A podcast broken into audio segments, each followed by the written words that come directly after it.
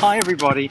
It's Toby Miller here. Welcome to the Cultural Studies Podcast. And I'm here with a new friend, David Maguire. We're at the Esplanade Hotel in Fremantle just before he jets off home to Shanghai. Can I say home, David? Well, that's my next destination. Yeah, well, that's where I'm living for the next semester, Right. effectively. Right, In Shanghai, right. where I'm teaching at Fudan University. Fudan University. Yeah. And we were just talking about life in newsrooms. Can you reconjure for me what you were just saying about your time as an editor? We'll go through your history a bit, but let's think about the literal physical experience of working in and running a newsroom in the way you were. Well, it's a collegial environment, a newsroom, and whether you're whether you're a backbench person or you, whether you're a news editor, whether you're the editor, you you you need to establish a rapport with your reporters, with your editorial staff, and by dint of that, you have a hunger for information. I mean, we are news junkies as journalists, Mm, and even mm, as academics, we're information junkies. mm. Um, so you want to know what's going on. You want to know what people are saying, what they what they're hearing, and, and what, what their attitude to a story is. Maybe you can affect the lead in a story. Maybe, maybe you can affect the, the thrust of a story Mm. just by giving advice or, or bouncing around ideas. And I think this this rapport in a newsroom is is um, it's just a wonderful environment to uh, operate in in a collegial atmosphere. And sometimes, you know, you think that universities in times do have collegial environments, Mhm, mhm. and there are formal collegial environments, but sometimes they need to be informal as well, and Mm. where people, you know, kick around ideas and Mhm. bounce uh, concepts off each other, and sometimes even collaborate together uh, to pursue those ideas. Yeah, sure. Well, I guess in science, there's the idea of the workbench as being crucial to research, isn't there? When you're literally physically sitting along in some kinds of doing science anyway, In a lab. the same space in a laboratory at the bench doing things. Mm. Not unlike a newsroom in certain ways. But one thing you mentioned to me just before we started recording was that in your time as an editor, you've also sometimes gone out reporting with the reporters. Yeah, I have, and uh, look, and as an editor, you get you get put into an office, and you you're Mm. given executive roles, and you've got to sign documents, and you've got to manage uh, the business side of running a, an editorial budget as much as you've still got to manage the content. Mm-hmm. So it's it was important for me, and, and I I just wanted the adrenaline rush often of being involved in the big story. Mm. So be, becoming involved with reporters on the big stories, even if it's just helping guiding the Mm, direction they're going mm. to take or how they're going to go over, get over a problem in accessing the information. That, that to me was a very important. It's a very important role for an editor as as a, as a mentor or as a guide to Mm, younger mm, reporters mm. to get things done. But also, you know, there's a very selfish aspect of this. You want to get the best story possible to sell more newspapers. Yeah. Let's go back, back, back, as they say in baseball commentary, to when you started as a journalist, when you saw the man or the woman, probably the man in the corner office, walking around with his or her sleeves rolled up as the boss. When did you start as a jobbing journalist and where? Well, it was a long time ago. It was in uh, in Melbourne. I was a cadet reporter at, at 3AW in Melbourne. Which is an AM radio And station. it was an AM radio station. It was part of the Macquarie Broadcasting Network at the time. hmm Uh, and I was a cadet reporter. That was my very first job. Um, and uh, well, I had to pump out uh, stories on teleprinters to be fed around the rest of the Yeah. uh, rest of the network. Network. And this was uh, maybe Australia's first private sector radio network, was it? Mm, it go- was. That was thriving in the certainly the 60s and 70s. Mm. And you would uh, Melbourne is one of the big population centres in Australia and still is a, a major news area. Sports were quite important at 3AW at one time. Yes, they were. Football was very important. Um, talk radio was very important. There were Mm. there were gurus of talk radio by the name of Ormsby Wilkins Mm, and Norman mm. Banks, and, Mhm. and I would uh, produce news bulletins for during their programs, and, and often read news for their for their program. And were these guys what we would think of today as shock jocks? Well, Or was it different then? I think it was a little more measured then, Mm. um, not as shock as it is today. Although I would say that Neil Mitchell in Melbourne, I wouldn't call him a shock jock. Mhm. Um, I think uh, he has sort of sustained uh, the um, uh, the tradition of those of the early um, 3AW and 2GB. I think was the sister station in Sydney. In Sydney, it was. the, yeah. uh, the the the style of uh, talkback radio and commentary. Uh, Derryn Hinch was probably a shock jock in, in the mould that you're probably thinking. Yeah. But, um, but Neil Mitchell, not so. Not and, so. and more measured and more thoughtful. The reason I ask is that I guess one, sen- one senses that some shock jocks actually say, Derryn Hinch wouldn't say this, wouldn't have said this, but others do, I'm not a journalist, I'm an entertainer. And they do that to try to elude regulation. Yes, yes. Well, this has come up in, in my lectures and, and in tutorial discussions about, well, you know, okay, so Alan Jones is not is specifically not a journalist. He is a commentator. Mm, mm. He's not a trained journalist, Mm. but you know he should be subject to the same ethics that we as journalists and that Oh. I'm sure that Neil Mitchell follows. Mm. Um, and, and, you know, Derryn Hinch, yes, he was a trained journalist and uh, he worked for the Fairfax organisation in Australia as well as in, in New York. So, yeah, there are principles that have got to be. Uh, applied. Alan Jones is a fascinating character, formerly coach of the Australian National Rugby Union team, formerly a high school teacher, formerly head of the New South Wales Employers Federation, and now, I don't know if he's nationally syndicated, he is, Yes. very successful shock jock who has in fact been subject to serious uh, sanction by the regulator of telecommunications in Australia because of this business of, in a sense, advertorials, I Mm. suppose you could say, Mm. where money is changing hands for specific positions being enunciated in a way that is not about simply you take your salary and you go out and find a story. It's Mm. about putting a particular angle on a product or whatever. So you're at 3AW. This is in the 70s, perhaps? This is in the 70s. In the yeah. 70s. I, I uh, was then transferred to 2GB in Sydney, where I Mhm. stayed a couple of months, and then came back to Melbourne, got a job as a newspaper reporter. Mm. Uh, became involved in um, Age, suburban newspapers, worked on the Age. which is the major daily newspaper in Melbourne still, and now is part of this Fairfax stable of newspapers that includes the Sydney Morning Herald that David was just alluding to. And uh, Creighton Burns was the editor Oh. at that stage. So, um, Very famous editor. yes, and then uh, I, I left uh, for purely financial reasons to go and work for Maxwell Newton on the, uh, on the Sunday Observer. Uh, and that was a very interesting period. Uh, Maxwell Newton was Melbourne's pawn king at the time, but he did produce a shock jock sort of Sunday newspaper in the very early days of Mm. Sunday newspapers in Mm. Melbourne. This is before the Sunday Press, and uh, those two newspapers don't exist anymore. And he was also an enfant terrible of financial journalism, a fascinating figure. Quite, I'll say this without having, well, I have met him. Well, I did meet him, but he's passed away, I think, He since. has. But quite mad, quite brilliant. Um, I won't ask you to pass comment to someone. He was an who worked for him. inaugural editor of the Australian.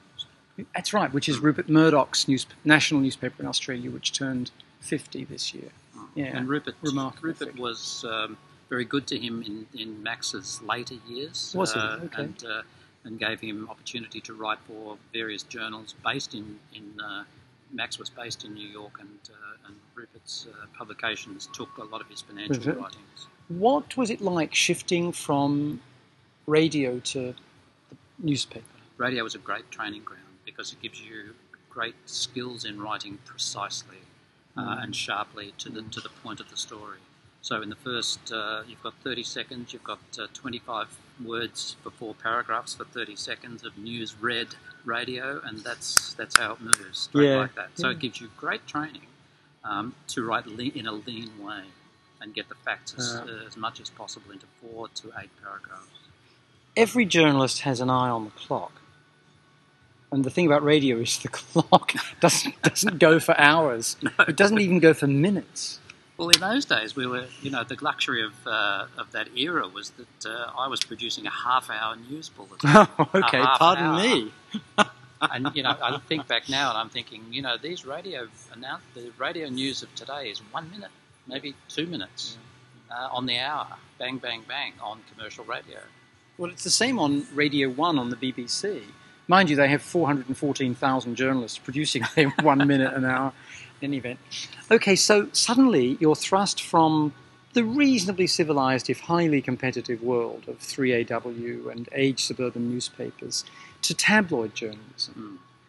which requires, a, I imagine, a particular kind of intellect and drive and verve and all sorts of things that's different. I think this is where this is where the this is where you learn, and this is where I learned how to sell a story because Mhm. you know Melbourne was very sleepy and uh, didn't wake up early on Sunday morning in those days. In fact, there was no no retail trading, um, so it was a very sacrosanct day as Mm. far as the culture of Melbourne was concerned, and we needed to get people to buy this newspaper. It was the first and only available Sunday newspaper at the time, and it was breaking new ground. So it needed to be very, very tabloidy, probably in the, tr- in the Sydney tradition, Mm. uh, given that there was no Melbourne tradition of Sunday newspapers at the time. Can you explain no Sunday trading and explain what that Sydney tradition was? Because for listeners in the US, the Sydney tradition to which David refers is what Murdoch has done in the United States in lots of ways. Yes, indeed, and And in Britain. and it's a very it's a very uh, content driven approach to the design of newspapers, to the pursuit of stories, uh, and it's it's selling, selling, selling. So it's pretty Mm, much mm. an internet, popular internet uh, site uh, style, twenty to thirty to forty years ago. So Mm. it was very, very out there and up there and out front, and it was driven by the, the product sold itself on the basis of the content and how the content was treated. So there were shocking pictures, there was there were there were uh, big headlines, uh, and there were big exclusive reads uh, that came from sources that uh, you would never find the story elsewhere. I mean, these were exclusive showbiz stories, scandal stories, political stories, etc. And crime stories. And crime. If it bleeds, it leads. Yes, Yeah? yeah, exactly. So sensationalist stuff. And there's a lot of snobbishness about that kind of journalism. How? What do you think about it? Well, there's snobbishness about it, but you know, t- journalists that I teach uh, now in Australia are snobby about um, about uh, you know shows like Today Tonight uh, and A Current Affair, which come which run at six thirty after the news and are very very consumer scandal focused. And I say, guys, these stories check out. They're checked out by uh, by professional journalists who run who have had the same ethics training that you guys have had. They're earning $100,000 a year and they don't get hit by libel suits. Their stories are true and factual. You don't like the, the style of the stories, well, that's fine. You don't have you don't have to work for those shows. But you, if you can get a job with the, the London Times or with the New York Times, you go ahead and get it. But you've got to start somewhere. Yeah. So you've got to do, uh, and there's no harm in being trained in an entire kaleidoscope of news collection. Sure. And it's interesting that in Britain, for example, I think I'm right in saying the highest paid paper journalists are at the Daily Mail, Mm. And it is now the most successful online paper almost in the world. Just It- started up in Australia. did it. Its online version is wildly popular in the US. It's all T and A uh, there, Yes. whereas in, in Britain, it's not all that at all. It's just extremely tabloidy and very reactionary.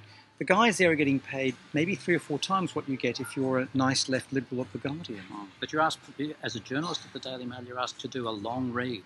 Yep. Uh, you're not writing very, you're not writing succinctly, and there's depth to the story. So Mm. there's a lot of there's a lot of skill involved in, in the Mm. Daily Mail style of journalism.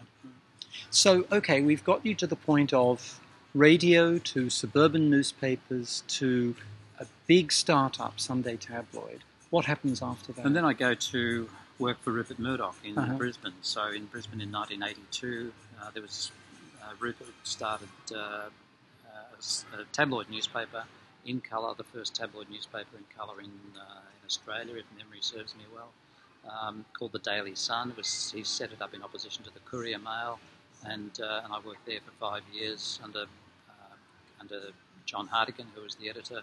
Uh, I worked with Col Allen, who's the current editor of the New York Post, um, and uh, we we created from scratch, from nothing, no market, a new tabloid newspaper in a city that had been dominated by a tired broadsheet.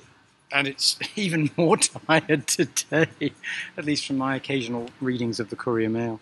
So you've just mentioned Col Allen, who is a mythic figure in United States journalism now, and you've mentioned Rupert Murdoch a couple of times. I don't want you to say things you don't want to say in Mm. public about Sure. those sorts of people, but I can't help but ask you what it was like working for Col Allen.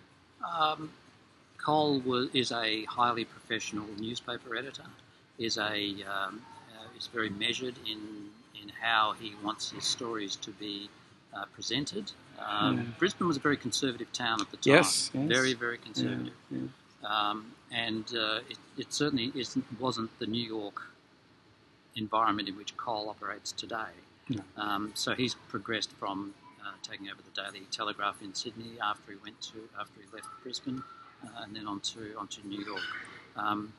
We had uh, invigorous, invigorating times working with Col. We produced great newspapers uh, thanks to his leadership, and uh, and uh, he was very respectful of the journalists that worked for Yeah. him and with him, and was collegial in, in his approach. Great.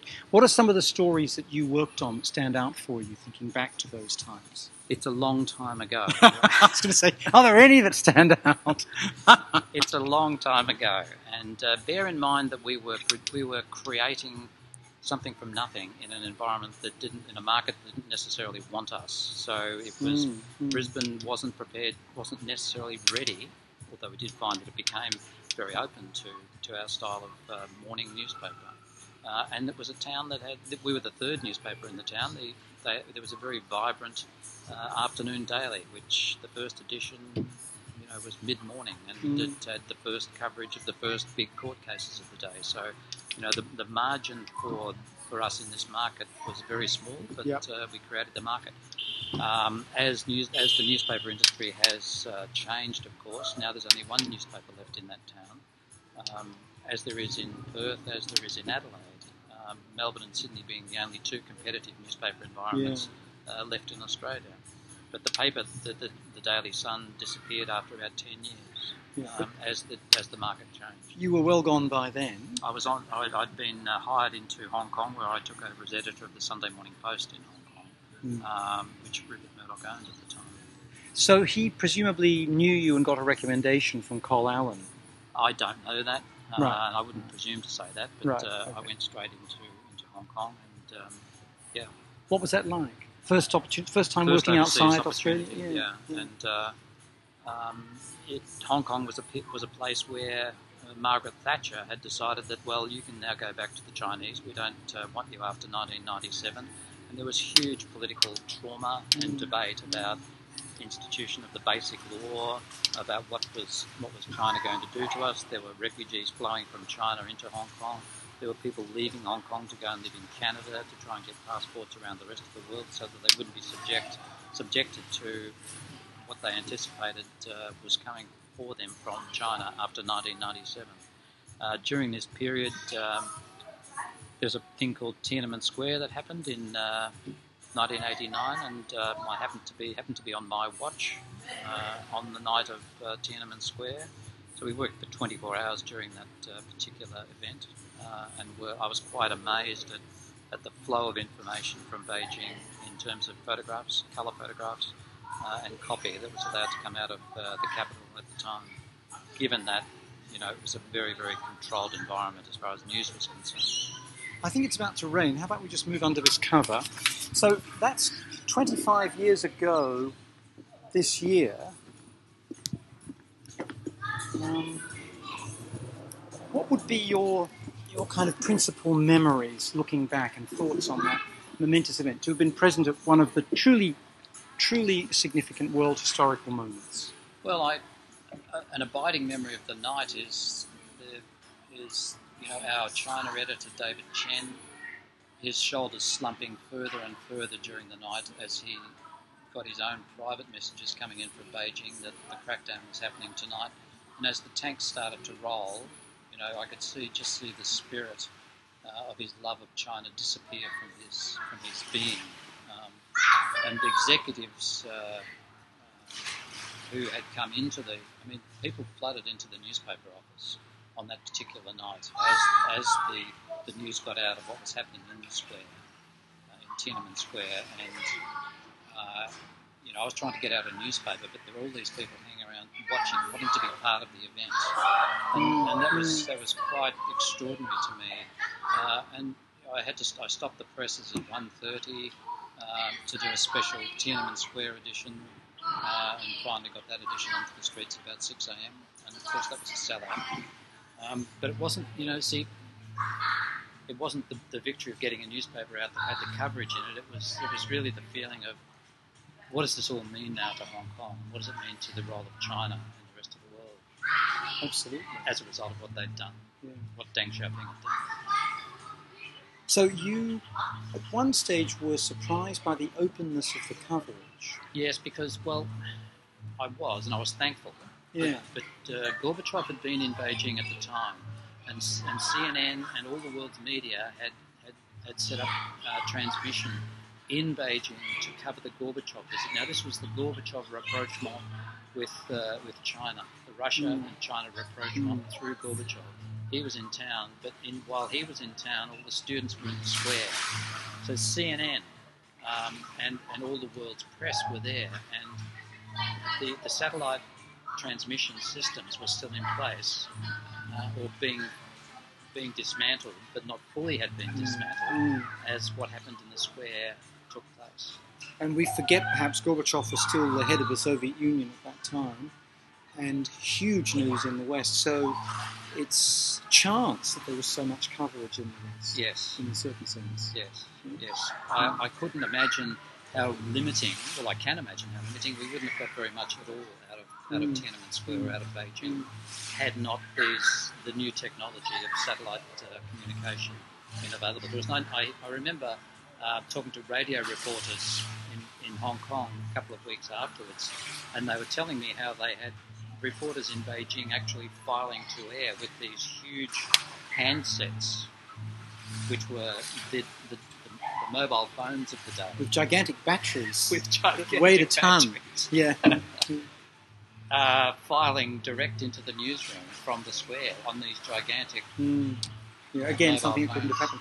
Well, similarly, when the coup occurred in 91 against Gorbachev, of course, one of the mistakes that the coup plotters made was not to control the telephones, because faxes were very important in getting out information Yeah. for those who managed to sustain whatever kind of democracy you can Yeah. say was there. So, a fascinating thing you said was that at one point you had to make a decision to close the edition.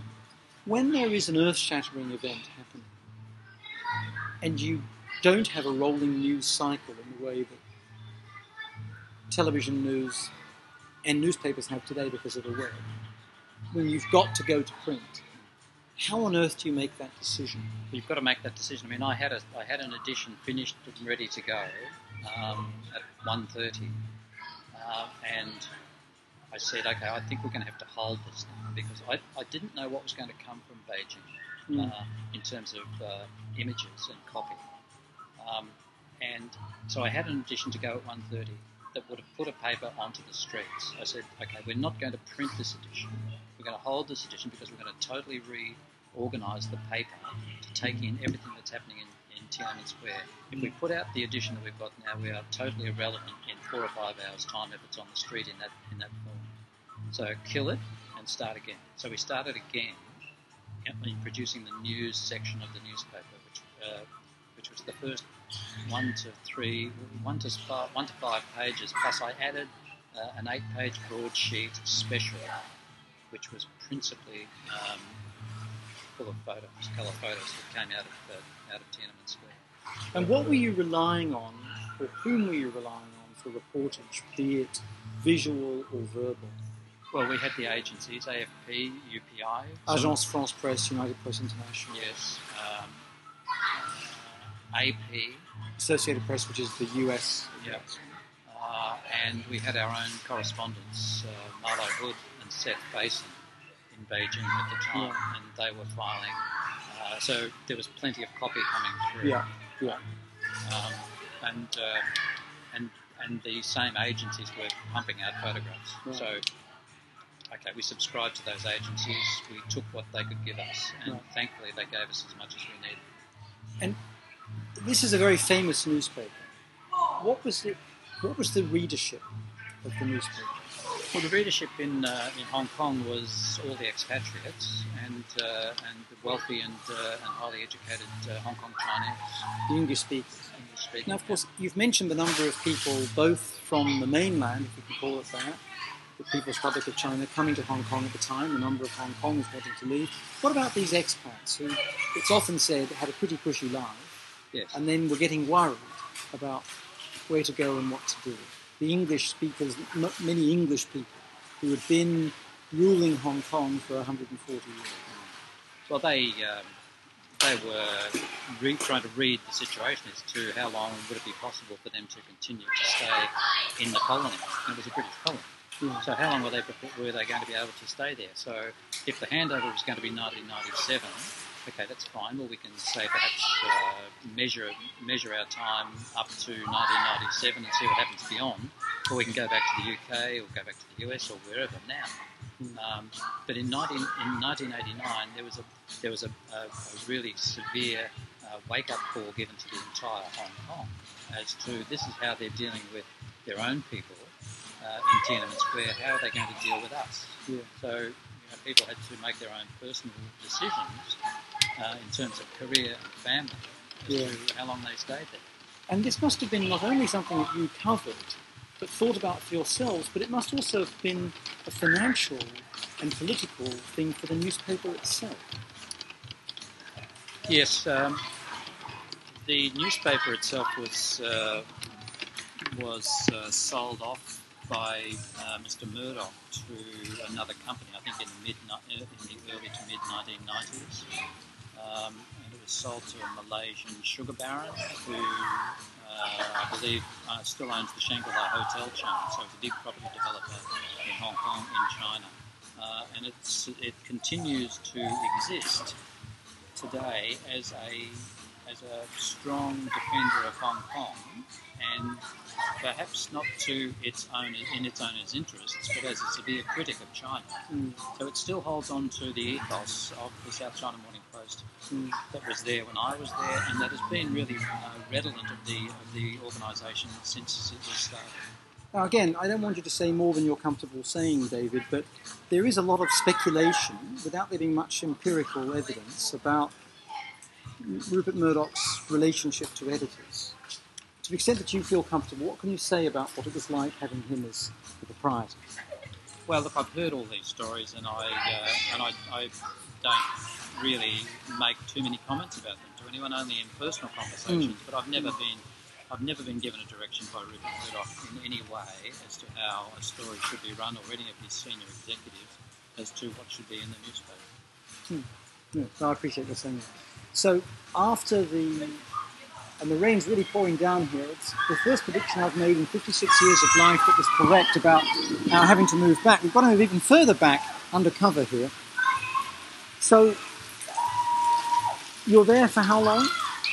I was in Hong Kong for five years, and then I came back to Australia to uh, to work uh, within the news organisation. And I I had a uh, I, I took over as editor of a paper in a place called Cairns Which is in, northern, Australia, Queensland. Northern Queensland. Yeah. But then I was transferred to uh, Western Australia to be managing director of the Sunday Times in Western Australia, which is, is the first newspaper that uh, Rupert Murdoch ever purchased after he had inherited uh, the Adelaide newspaper that was the only product left of his uh, father's uh, estate.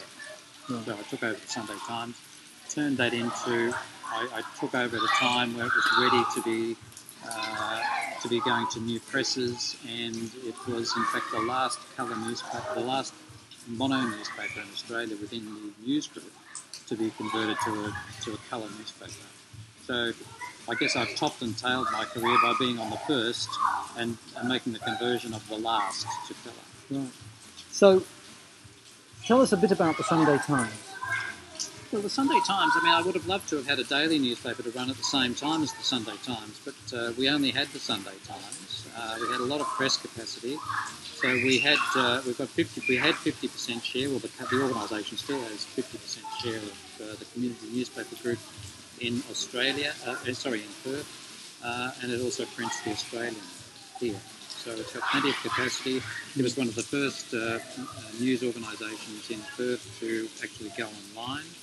Um, and uh, look, I think it's it's uh, it's still a vibrant and good newspaper in a market that is quite distant from the rest of Australia. So perhaps the changes in, in, the, in the competitive environment as far as the internet and traditional media are concerned have been slow to take to take effect here. Mhm. Uh, but but yes, the uh, uh, the march towards online news is affecting everything here. So. Mm, mm. Now, let me ask you a more general question about journalism.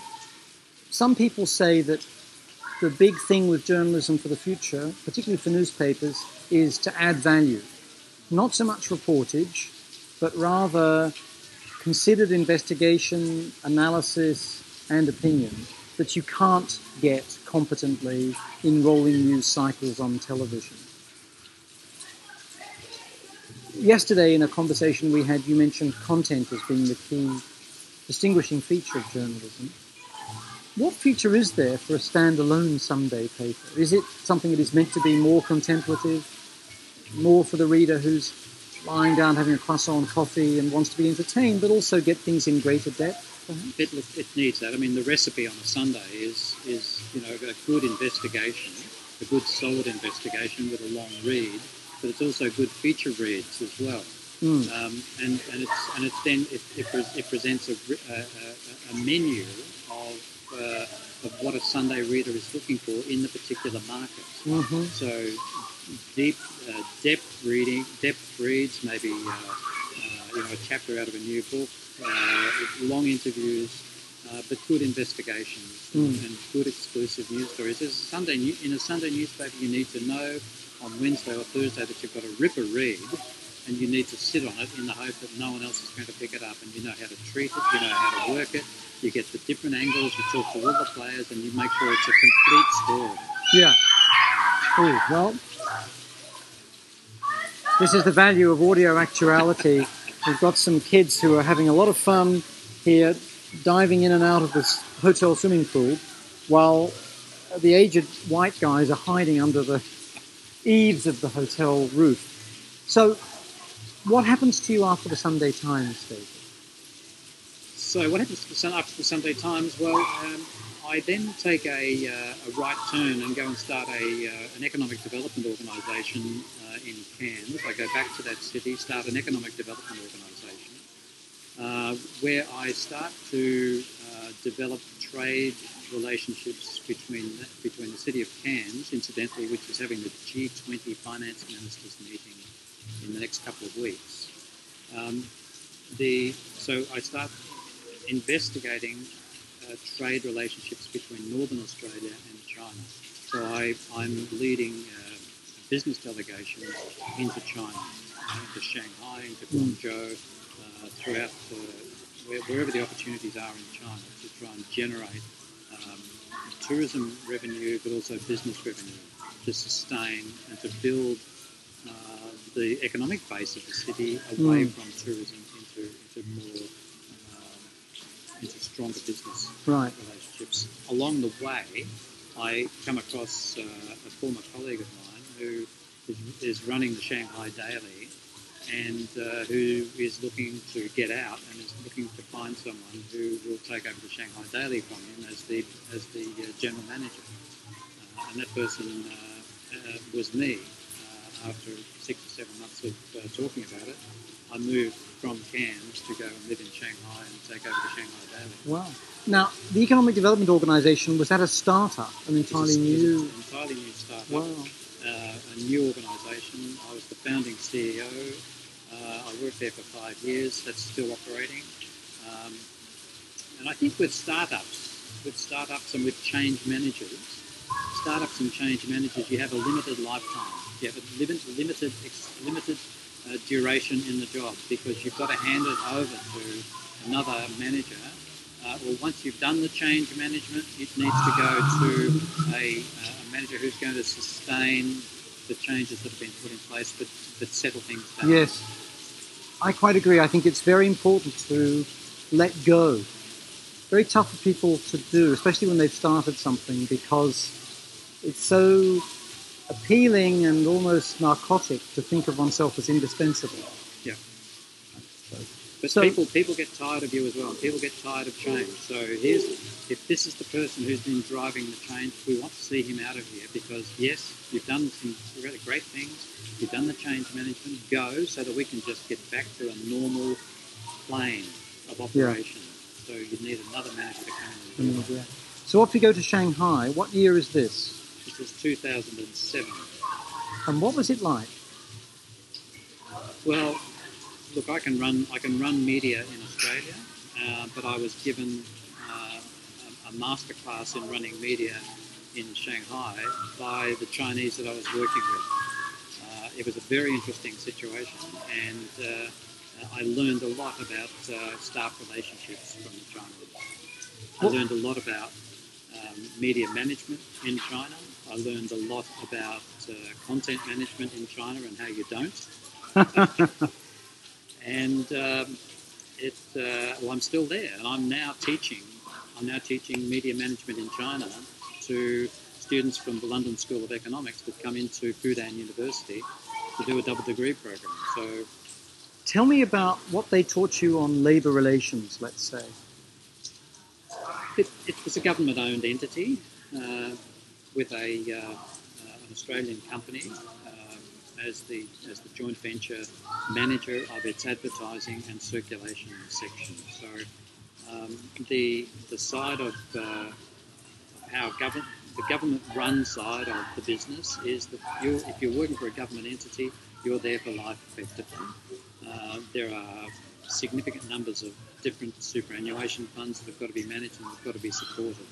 So uh, I learned about the structure of state-owned enterprises in Mm. China and how to operate within them. And what about the relationship between state and party? Because one of the, one of the things that confuses a lot of us is where the government and the Chinese Communist Party begin and end. I don't, I don't see that there's too much difference. Mm. It's not discernible, the difference. Uh, it's a state-owned enterprise. It's a state-owned enterprise operating under the auspices of the central government or the, or the Shanghai government. And uh, pretty much they're all subscribing to the same rule book. What about journalistic ethics and freedom of content, freedom of speech? Well, you know, it's different uh, in each uh, environment in which newspapers are published, uh, and we've all we must always recognise the rules of the, the rules that we publish in, and Mm. the rules of the central government are strong as far as what goes into a newspaper. And I've been in situations whereby Shanghai reporters have gone to cover an event, and the uh, the editor of the day has been given a direction that you'll take the Xinhua service as opposed to your own local reporters' rendition of the story. So, and that's what the that's what the party secretary who's sitting in the editorial section uh, determines will go into the newspaper, um, and that's that's how it works. And that wouldn't have been your experience before as either a journalist or an editor. No, there's no, there's very little freedom in terms of what is published. I, I cannot say, I cannot, I, and look, I, cannot say that journalists don't submit the story that they believe is the right story that should be written, but it doesn't necessarily always get published. Hmm. And I and now, now teaching young journalists in China and young Chinese journalists, as I do, I know that they are very, very well aware of the strictures that the government places on them as journalists. They still want to be journalists and they still want to, to try to make a difference within Chinese society. So there's a will there within the younger generation to make a, to make change. But they also pragmatically recognise how the government uh, determines uh, what is published. When you were there, were you frustrated by this? I was frustrated that good stories didn't get a run. Yeah. Is there any kind of pattern you can discern looking back as to what would get through and what wouldn't? Could you guess at the time? Well, I guess in, in, a, in a broader perspective, you've got to think when you're looking at a story. Well, how is this? Who is this going to embarrass, or what is this going to place in jeopardy as far as the central government is concerned, or the Shanghai government is concerned? So you've got you've got to try to read the tea leaves and see. Well, like a China watcher in Hong Kong in the old days. Hmm. So you know, when we see in when we're, in, when we're watching China from Hong Kong in the old days, it was well, what what is the press saying, and what does this really mean? So when you are in China in situ and trying to publish, and the story doesn't get up or it's or it's uh, it's knocked on the head before it's published, you've got to think, well, so what is the background to the reason why it's not being published? Hmm. Um, and it could be it could be a very simple reason, or it could be a very complicated reason. Mhm. But the party operative who was in the newsroom when nixing something wouldn't say to you, "This is why." It's not said to me. No, it's uh, it's only held. The information is held at the highest level, and the journalists don't question. Wow. So you do that, and it must have been an incredibly dynamic and exciting time to be in Shanghai, maybe the most vibrant city in the world at that time. Very much so. Uh, it was at the time of uh, a huge earthquake in 2008, uh, and uh, you know I, I, experienced a lot of. Uh, I experienced China surviving the uh, the global financial crisis at the time. I experienced a lot of tra- human tragedy within the country that we were reporting. I experienced the Shanghai Expo in 2010, which was just an amazing event. The entire city was transformed. You know, four or five different underground services were built to service to service uh, Shanghai as a result of that. The city was totally transformed. And I guess, I mean, I go back to Hong Kong often, and I say, I say to myself, it, it's true. They're never going to finish building Hong Kong. Well, it's the same is true in Hong Kong, in China. They're never going to stop rebuilding, knocking things down, putting putting up new apartment blocks, putting in new freeways, whatever. It's it's it's totally dynamic country. And uh, while it now has challenges uh, with its uh, GDP growth, which is now teetering towards 7%, um, and they lament the fact that it's no longer in double digit figures, that it's not 10% anymore. You know, there are countries around the rest of the world, particularly in Western Europe, that, that won't see 1% GDP growth, let alone 7%. So China is uh, is still living in a sort of a, an economic bubble in comparison to the rest of the world, but it's still but it's now having its problems. Well, you look at some of the photos of environmental despoliation in Shanghai, and you read some of the epidemiology of diseases experienced by residents. It's quite shocking. Yes, and they've got a lot to deal with. Uh, but it's still, you know, it's 30, only 30 or 40 years since Deng Xiaoping put all of this in place. So yeah. it's one generation of growth. And so much has been achieved in one generation they haven't had time to stop and think about it. Mm. Um, you know, and you, you, need this time. You need this time to stop and think about it, take a breath, and look at okay, what have we done? Well, that was good. That was bad. What are we going to do in the future that's better? Mm. And that just that works for a country. It works for a business. And so, when do you leave Shanghai? I left Shanghai in 2010 to come and work at Murdoch University as an assistant associate professor of journalism and media management. Wow. So, what was it like entering the academy? I'd been doing a PhD. It was my second PhD, so uh, I was completing my second PhD, and I was doing it at Murdoch, so I knew a lot of the academics. Uh-huh. Uh, and in Shanghai, I'd helped establish the double degree program in which I'm now teaching. So in 2008, we put that double degree program with uh, mm-hmm. uh, London School of Economics and Fudan University into place, and I was one of the first lecturers in the program. Right. So I wasn't new to academia, right, but right. I really did enjoy coming into the academy and just being focused on learning and, uh, and educating. And in terms of the teaching you're doing now at Fudan and the LSE through Fudan, Western journalism ethics, if I can use that expression, are they the heart of what you teach, or do you tailor it? Do you learn from the learning? Do you impart the learning you got from the journalists you worked with when you were running the paper in Shanghai? No, I teach. I teach Western, yeah. Western ethics, and that's what they want taught. They want to be taught the Western ethics in China, and they want to learn the Western ways. And they want to know that uh, that this is acceptable. I mean, US journalism teaching started Chinese journalism teaching in the 1920s. Right. And the academies throughout China that teach journalism hold as, a, hold as their basis that learning, the learning structures that were first brought to China so long ago. Um, and while they're teaching according to those principles, um, journalists try to uh, professionally uh, operate according to those principles. But when it comes to the final say so of what gets published, that's out of the journalist's hands. Mm. But the government and the party are not trying to, to change or hinder university autonomy in this regard. No. They don't mind people being taught the precepts yep. as long as people will ultimately buckle or bend or accept. They want their journalists to be professional. They yeah. want them to be the best professionals that are possible. because they've got to go and work for CCTV in New York or London or Yep. wherever, uh, and they've got to go and work for uh, Global Times and, and all of the other different institutions that where China has branch offices around the world to report the world to China. They want them to be able to operate at the highest professional standards in these markets. So here's the here's the here's the uh, the comparison. In those markets, you, we want you to be the best professional. By dint of that, we want our, our universities to train you to be the best possible professional. Mm. If you're going to be working for China Daily or whatever, uh, you know, it's, it's a little different. a little different. David, I've got one last question, which is the one that you must get asked at every dinner party you attend, and I've even been privy in the few days we've known one another to your dealing with this question. What is the future for journalism?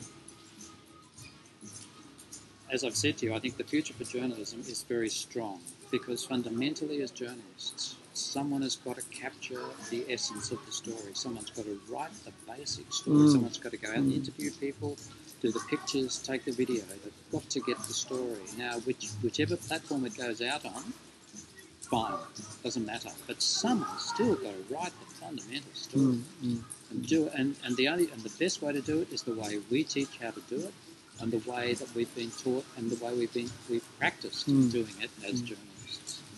And you know, old guys like me who who still uh, can stand up and spruik about the principles of journalism, the good side, the good principles. Um, are still very relevant because those principles are as relevant today as they were in the 1800s, as they were in the 1920s when they were first being taught in China. So the fundamentals are still the same. Still. Someone's got to write the story. The journalism is alive and well. And of course, whereas people in Australia and the United States and much of Western Europe bemoan what's seen as the tragedy of the newspaper, the newspaper worldwide is booming. It's the golden age. It just doesn't look that way from those places because of the increasing numbers of people who are literate and the expanding nature of the world's middle class. So more readers after more content. More readers are looking for more content, and there are more newspapers being published in China, in India, in developing nations in South America, in, in Africa. More newspapers are being published. More people are buying newspapers. It's just not in the traditional Western, Yeah. Australian, American Yeah. markets. Yeah, yeah. Because there is increased literacy, there is increasing prosperity, and they want their newspaper. Well, if I can have an add on to what was allegedly my last question. You said go out and get the story. Could you give us, a, for instance, it doesn't have to be a real instance, of the, say, the skills that are needed to get a story? I'm there in the newsroom. What do I physically do? So you've got to recognise that it's a story. So you've got to have the intuition and the, and, uh, and the skill set to understand that it might be a story. So then you've got to work out, well, how am I going to get the story? Who am I going to talk to to get the story?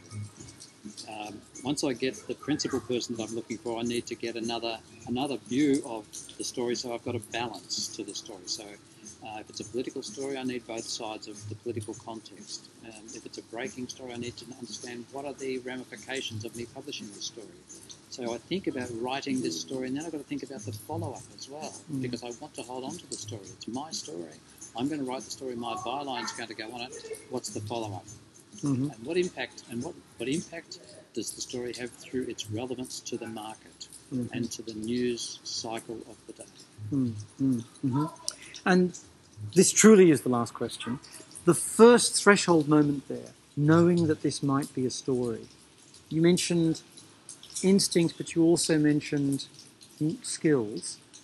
What is it that lets alerts you to the fact that this is is not might be might not be a story? You've, you've got to know your markets, and you've got to know that your next door neighbour, when you get home, and who says to you, "What did you do today?"